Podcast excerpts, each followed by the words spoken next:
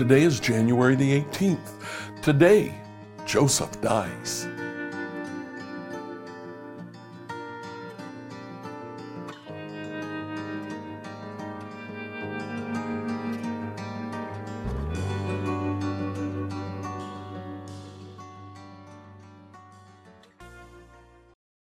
Through the Bible in a year today, please read Genesis 48 through 50, finishing out the book of Genesis. Now, in chapter 48, Jacob blesses Joseph's two sons, Manasseh and Ephraim. And uh, interestingly, he gives the greater blessing to the younger of the sons. In chapter 49, Jacob blesses his other, uh, well, all 12 of his sons, including Joseph. As you read through, notice how some actually don't receive a blessing. They receive a prophecy of difficulty. Levi and Simeon, who were so violent, will be scattered among their brothers. Judah will be the line of the leader of Israel. The other sons, minor players, we come to Joseph. Joseph receives the largest of the blessings that are shown to Manasseh and Ephraim. In chapter 49, Jacob dies and he's buried. Um, he is actually buried, they travel to Palestine and bury him with uh, Abraham and Sarah and uh, Isaac and Rebekah. Leah was buried there, and that's where Jacob was also buried. Chapter 50, uh, Joseph dies at the end of the chapter. But before he does, Joseph's brothers are concerned now that Jacob is dead. How will Joseph really treat us? They are very concerned. They go to Joseph and said, You know, Daddy wanted you to treat us well.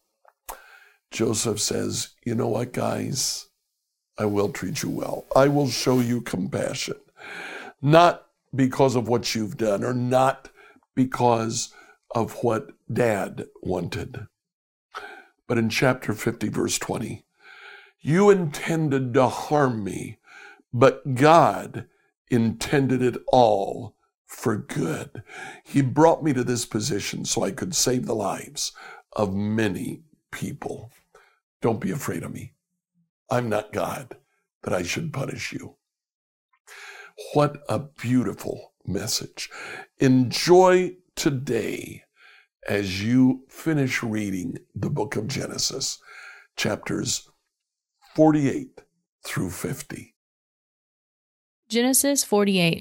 One day, not long after this, word came to Joseph Your father is failing rapidly. So Joseph went to visit his father, and he took with him his two sons, Manasseh and Ephraim.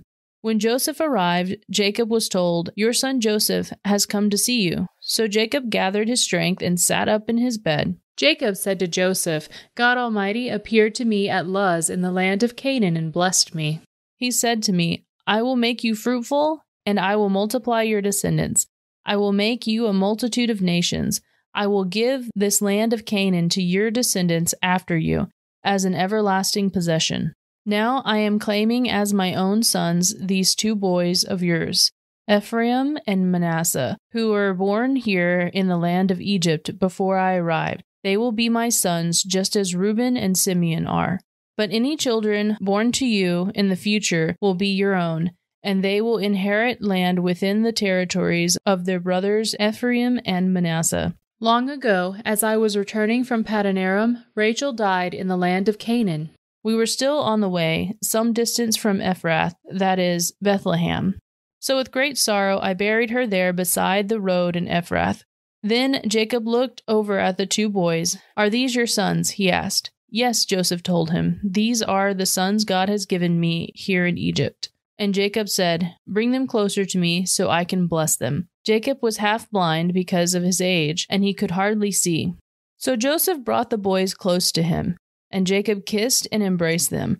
Then Jacob said to Joseph, I never thought I would see your face again, but now God has let me see your children too. Joseph moved the boys who were at their grandfather's knees, and he bowed with his face to the ground. Then he positioned the boys in front of Jacob. With his right hand, he directed Ephraim towards Jacob's left hand, and with his left hand, he put Manasseh at Jacob's right hand.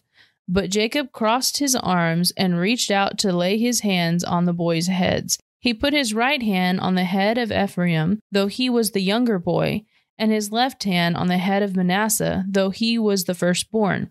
Then he blessed Joseph and said, May the God before whom my grandfather Abraham and my father Isaac walked, the God who has been my shepherd all my life, to this very day, the angel who has redeemed me from all harm, may he bless these boys.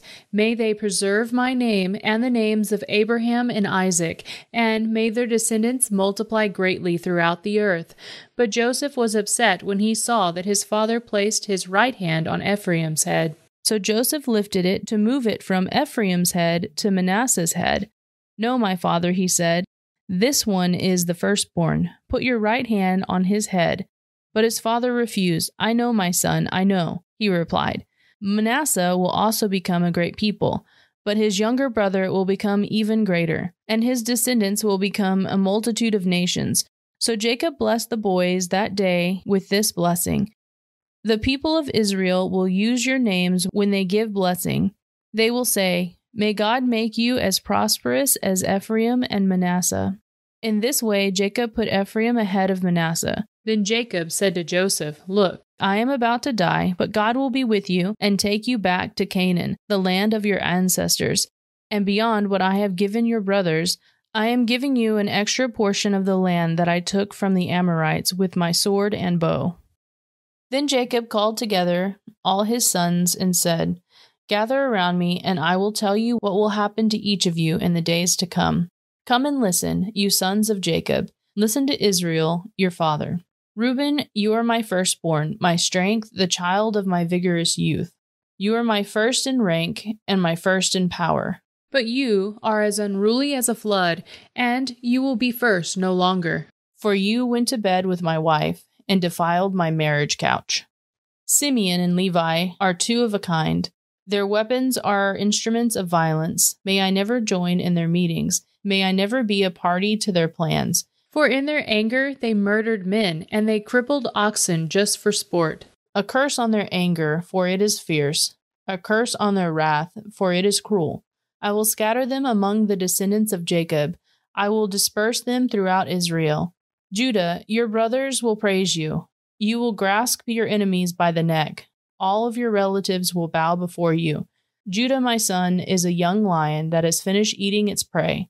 Like a lion, he crouches and lies down, like a lioness, who dares rouse him? The scepter will not depart from Judah, nor the ruler's staff from his descendants, until the coming of the one whom it belongs, the one whom all nations will honor. He ties the foal to the grapevine, the colt of his donkey to a choice vine. He washes his clothes in wine, his robes in the blood of grapes. His eyes are darker than wine, and his teeth are whiter than milk. Zebulun will settle by the seashore, and will be a harbor for ships. His borders will extend to Sidon. Issachar is a sturdy donkey, resting between two saddle packs. When he sees how good the countryside is and how pleasant the land, he will bend his shoulder to the load and submit himself to hard labor. Dan will govern his people like any other tribe in Israel. Dan will be a snake beside the road, a poisonous viper along the path that bites the horse's hooves, so its rider is thrown off. I trust in you for salvation, O Lord. Gad will be attacked by marauding bands, but he will attack them when they retreat. Asher will dine on rich foods and produce food fit for kings. Naphtali is a doe set free that bears beautiful fawns. Joseph is the foal of a wild donkey, the foal of a wild donkey at a spring, one of the wild donkeys on the ridge. Archers attacked him savagely. They shot at him and harassed him, but his bow remained taut, and his arms were strengthened by the hands of the mighty one of Jacob, by the shepherd, the rock of Israel. May the God of your father help you. May the Almighty bless you with the blessings of the heavens above, and the blessings of the watery depths below, and blessings of the breast and womb. May my fatherly blessings on you surpass the blessings of my ancestors, reaching to the heights of the eternal hills. May these blessings rest on the head of Joseph, who is a prince among his brothers. Benjamin is a ravenous wolf devouring his enemies in the morning and dividing his plunder in the evening. These are the twelve tribes of Israel, and this is what their father said as he told his sons goodbye. He blessed each one with an appropriate message. Then Jacob instructed them Soon I will die and join my ancestors. Bury me with my father and grandfather in the cave of the field of Ephron the Hittite. This is the cave in the field of Machpelah near Mamre in Canaan that Abraham bought from Ephron the Hittite as a permanent burial site. There Abraham and his wife Sarah are buried. There Isaac and his wife Rebekah are buried. And there I buried Leah. It is the plot of land and the cave that my grandfather Abraham bought from the Hittites. When Jacob had finished this charge to his son, he drew his feet into the bed, breathed his last, and joined his ancestors in death. Joseph threw himself on his father and wept over him and kissed him. Then Joseph told the physicians who served him to embalm his father's body. So Jacob was embalmed. The embalming process took the usual forty days, and the Egyptians mourned his death for seventy days. When the period of mourning was over, Joseph approached Pharaoh's advisers and said, Please do me this favor and speak to Pharaoh on my behalf. Tell him that my father made me swear an oath he said to me, Listen, I am about to die. Take my body back to the land of Canaan and bury me in the tomb I prepared for myself. So please allow me to go and bury my father. After his burial, I will return without delay. Pharaoh agreed to Joseph's request. Go and bury your father as he made you promise, he said. So Joseph went up to bury his father. He was accompanied by all of Pharaoh's officials, all of the senior members of Pharaoh's household, and all the senior officers of Egypt. Joseph also took his entire household and his brothers and their households. But they left the little children and flocks and herds in the land of Goshen. A great number of chariots and charioteers accompanied Joseph. When they arrived at the threshing floor of Atad, near the Jordan River, they held a very great and solemn memorial service with a seven day period of mourning for Joseph's father. The local residents, the Canaanites, watched them mourning at the threshing floor of Atad. Then they renamed the place, which is near the Jordan, Abel Mizraim, for they said, This is a place of deep mourning for these Egyptians. So Jacob's sons did as he had commanded them. They carried his body to the land of Canaan and buried him in the cave in the field of Machpelah near Mamre. This is the cave that Abraham had bought as a permanent burial site from Ephron the Hittite.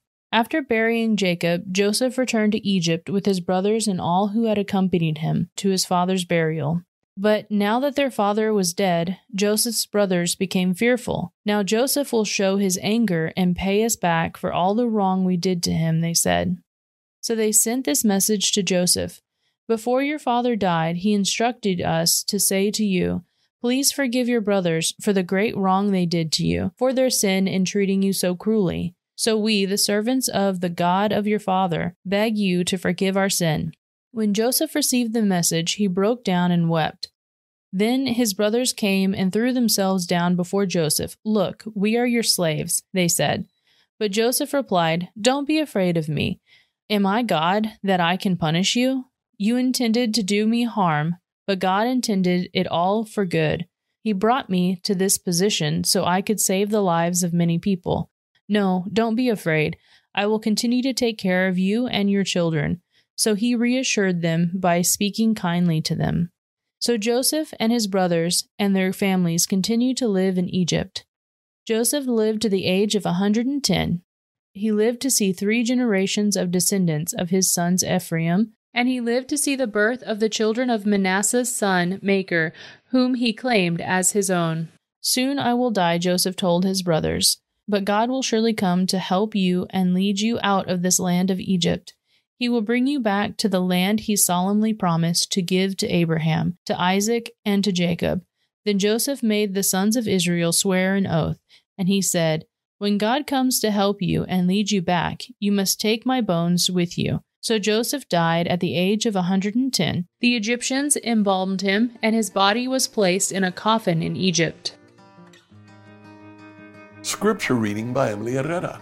Like, follow, and subscribe to this devotional on whatever platform you use to listen to it.